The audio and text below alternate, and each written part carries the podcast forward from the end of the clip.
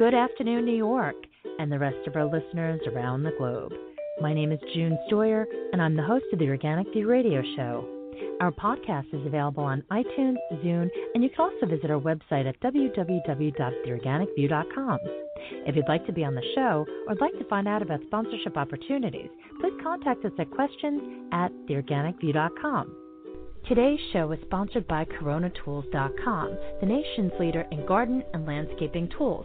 Listeners of the Organic View can receive 20% off their CoronaTools.com purchase by using the coupon code ORGVIEW. That's O R G V I E W. For more promotional offers, please visit our website at www.theorganicview.com. And don't forget to check out our contest section. On today's show, I'm going to talk to Gene Brandi, who is the president of the American Beekeeping Federation, about controversial news from USDA that is claiming that American honeybee populations are rising. This is shocking news for many bee health advocates who have observed the exact opposite. So I'd like to welcome to the show Mr. Gene Brandi. Good afternoon, sir, and welcome to the show. Well, thank you. my pleasure to be here. Gene, could you tell our audience a little bit about your background as a beekeeper, as well as your leadership role with the American Beekeeping Federation.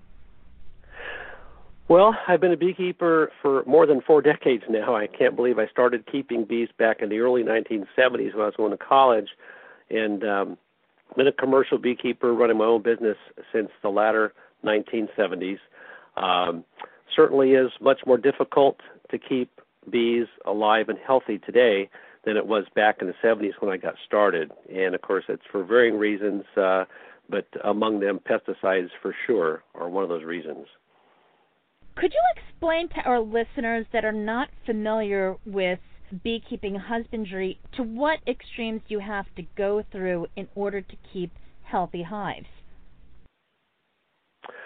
Well, uh, first of all, let me say that I am a, a beekeeper here in Central California, and for a good portion of the year, my bees are in the vicinity of commercial agriculture. And of course, for part of that time, I'm actually pollinating crops such as almonds, melons, raspberries, blackberries, and a few apples and cherries as well. But bees need clean forage, uh, which is uh, nectar, pollen, and water. And in order to uh, survive and thrive, in some parts of the world, including much of, of where I keep my bees for portions of the year, it's difficult to find clean forage because we are in, in agricultural areas. We do our best to try to keep the bees as healthy as possible by providing uh, additional supplemental feed if necessary. And of course, in years like this, we finally had rain in California this year, and so I was able to keep my bees in wildland areas uh, away from pesticide risk for much uh, a much longer portion of the year so far. But it is important that uh, that the bees do have clean, uncontaminated forage for as much of the year as possible if we're going to survive. Now, the story in question was circulated through Bloomberg. Do you, by any chance, know of the actual people that signed off on this reported data? I, I certainly do not. I, I read that report myself, and I was, you know, I I mean, I guess the numbers are what the numbers are. Uh, I guess I, I'm not going to argue with the numbers. That's what they reported, but certainly it's not the whole story. I mean, if the if the numbers indeed are stable or rising slightly, it's because that the beekeepers in this country are going through extraordinary efforts to restock and rebuild the colonies that have died because we're still having abnormally high losses. I mean, especially compared to the 70s and 80s. You know, when I was in my earlier beekeeping days, you know, we we've been um, experiencing nationwide uh, winter losses of uh, nearly 30 percent over the past 10, 11 years, and annual losses sometimes exceeding 40 percent.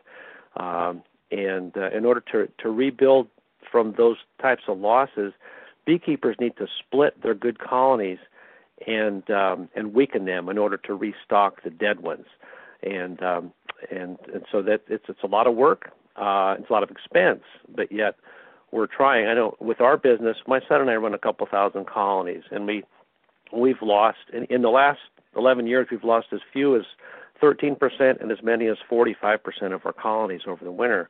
Um, and that doesn't include the losses during the summer, which just continue all the time, and we have to restock them during the summer as the season goes on as well. But um, it's a it's a serious problem, and um, the problems are not over by any means. But the the total number of colonies that are just reported in this last report were um, as of June, and of course May and June is like the peak time of the year for colony numbers after we've re- rebuilt our, our our dead out colonies and restocked them in March and April and early May.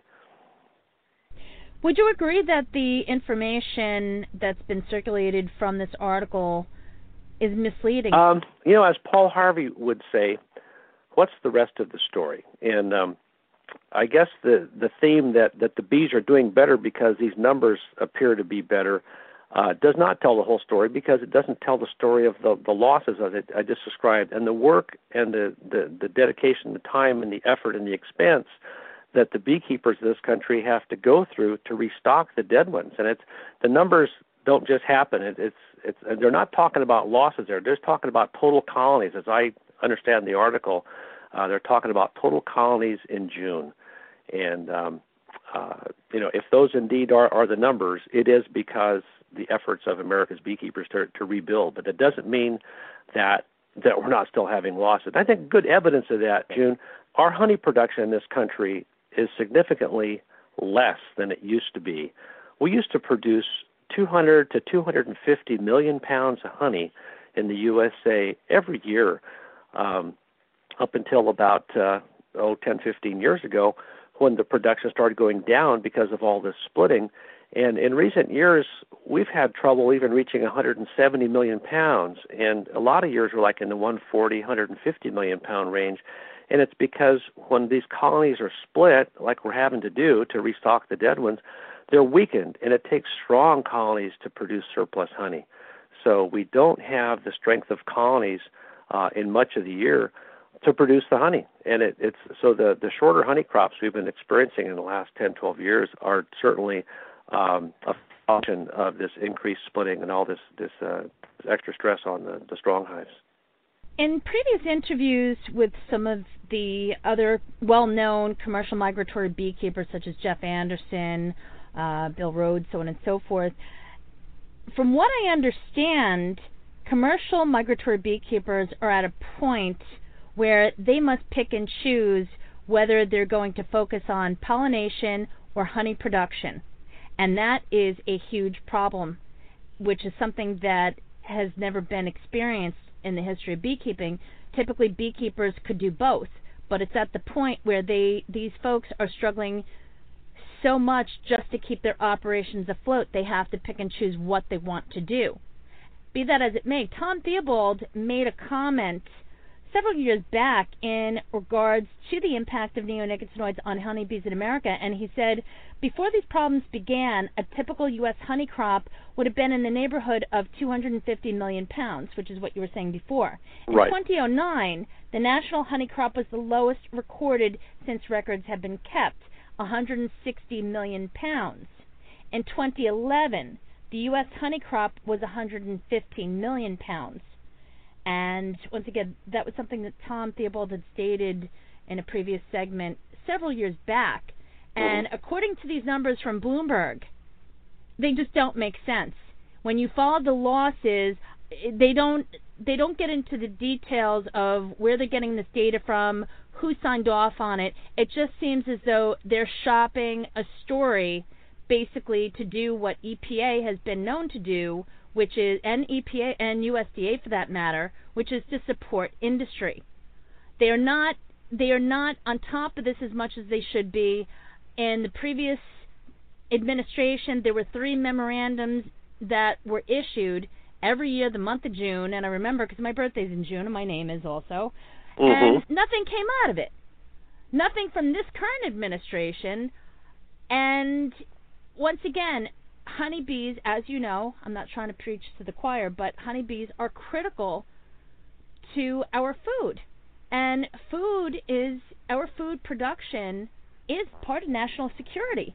And they should really be more aggressive about this instead of being aggressive as far as protecting the needs of industry, who seems to be financing a lot of things that we don't see. Well, June, I, t- I got to tell you, we are extremely disappointed with the response from EPA, especially as a result of the national strategy to promote the health of honeybees and other pollinators. Because one of the things that um, that they they came out with was this um, um, this implement how they're going to implement the uh, uh, their their new policy of uh, how to mitigate exposure uh, to bees uh, from the toxic pesticides. And and um, and we've we've written we've we've we've uh, our industry, our American Beekeeping Federation, American Honey Producers, and others have written um, to EPA, and we've su- submitted formal comments um, of what we'd like to see, what we think is important, and yet what they've done is they've they've differentiated between bees that are under contract to pollinate a crop and bees that are not under contract, and um, somehow giving the um, the bees under contract to pollinate a crop greater protection from toxic pesticides than bees not under contract. And and we our our our point is that bees need protection from pesticides year round, whether they're pollinating a crop or not. Okay, so that's that's uh, that's one issue. And then in their latest policy that was announced this last January um, at our convention in Galveston, Texas, they said that they are recommending that the the language that has been on highly toxic products for years, which says uh, do not apply this product to blooming crops or weeds if bees are visiting the treatment area. They recommend that that language be removed, and we think that that's so illogical. You know that in this time when the bees are still not healthy and they're still uh, you know suffering the effects of pesticides of all type, you know neonics and, and other pesticides as well, that it's not the time to uh, lessen the restrictions on pesticide labels. So yeah, we've been extremely disappointed, and we've let them know that. Well, unfortunately, EPA has pushed the whole "the label is the law" strategy for quite some time, and we've had a number of commercial migratory beekeepers come on air to speak about that very issue. And the fact that they want to remove that, yeah, I agree, it is problematic. I'm just curious has EPA responded to any of your concerns, any of your written complaints, so on and so forth? Not in a in a written manner. We've we've had meetings with them, personal meetings, and they've they've uh, basically told us this is what it's going to be, and uh, like there's no intent to change this policy. And, we were shocked when we heard it. We were really shocked because uh, we all submitted comments back in 2015, and apparently there was about 100 and well over 100,000 comments. Uh, some of them were form letters, but uh, but a lot of it, like what we submitted, was was um, you know it was an individual comment, and um, uh, and so they finally announced after the, I think the comment period closed in August of 2015, and they finally announced in January of 2017 what this new policy is, and we just we couldn't believe it. I mean, this is less protective of bees than former pesticide language, and and and the differentiation between bees under contract to pollinate and those not under contract is is just it's just um, illogical. It doesn't make if they're really trying to protect bees bees need protection from pesticides year round, whether they're pollinating or not, and that's that's our that's our our belief, and that's that's our stance on that. When dealing with legal issues, there should always be a paper trail, and it's abundantly clear that EPA is avoiding that paper trail.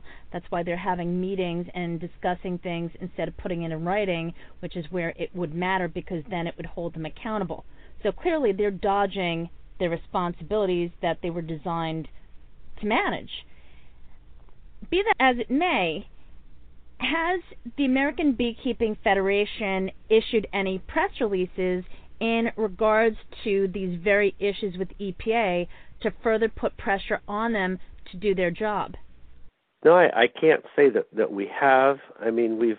They're notorious for sending out these press releases with misleading information, and I'm just curious what the response has been in regards to what their efforts have been.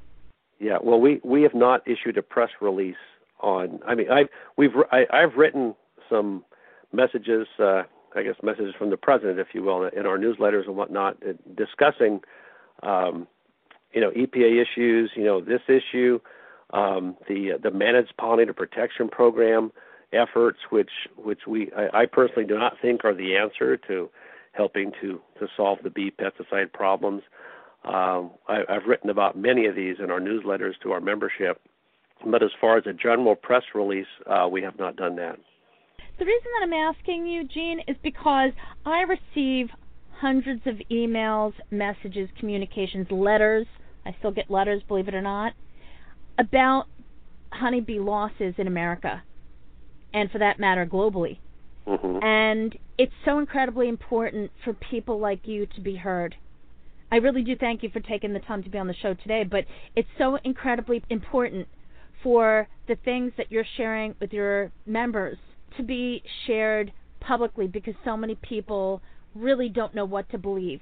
Mm-hmm. Mainstream media seems to go along with whatever industry keeps putting out there, as well as USDA, EPA, so on and so forth.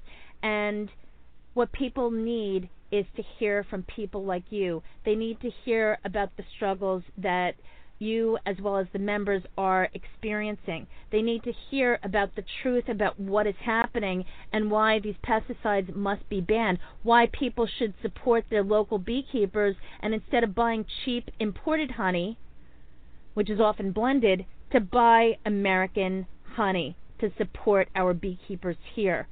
Not to demand imported produce, but to support American organic farmers here.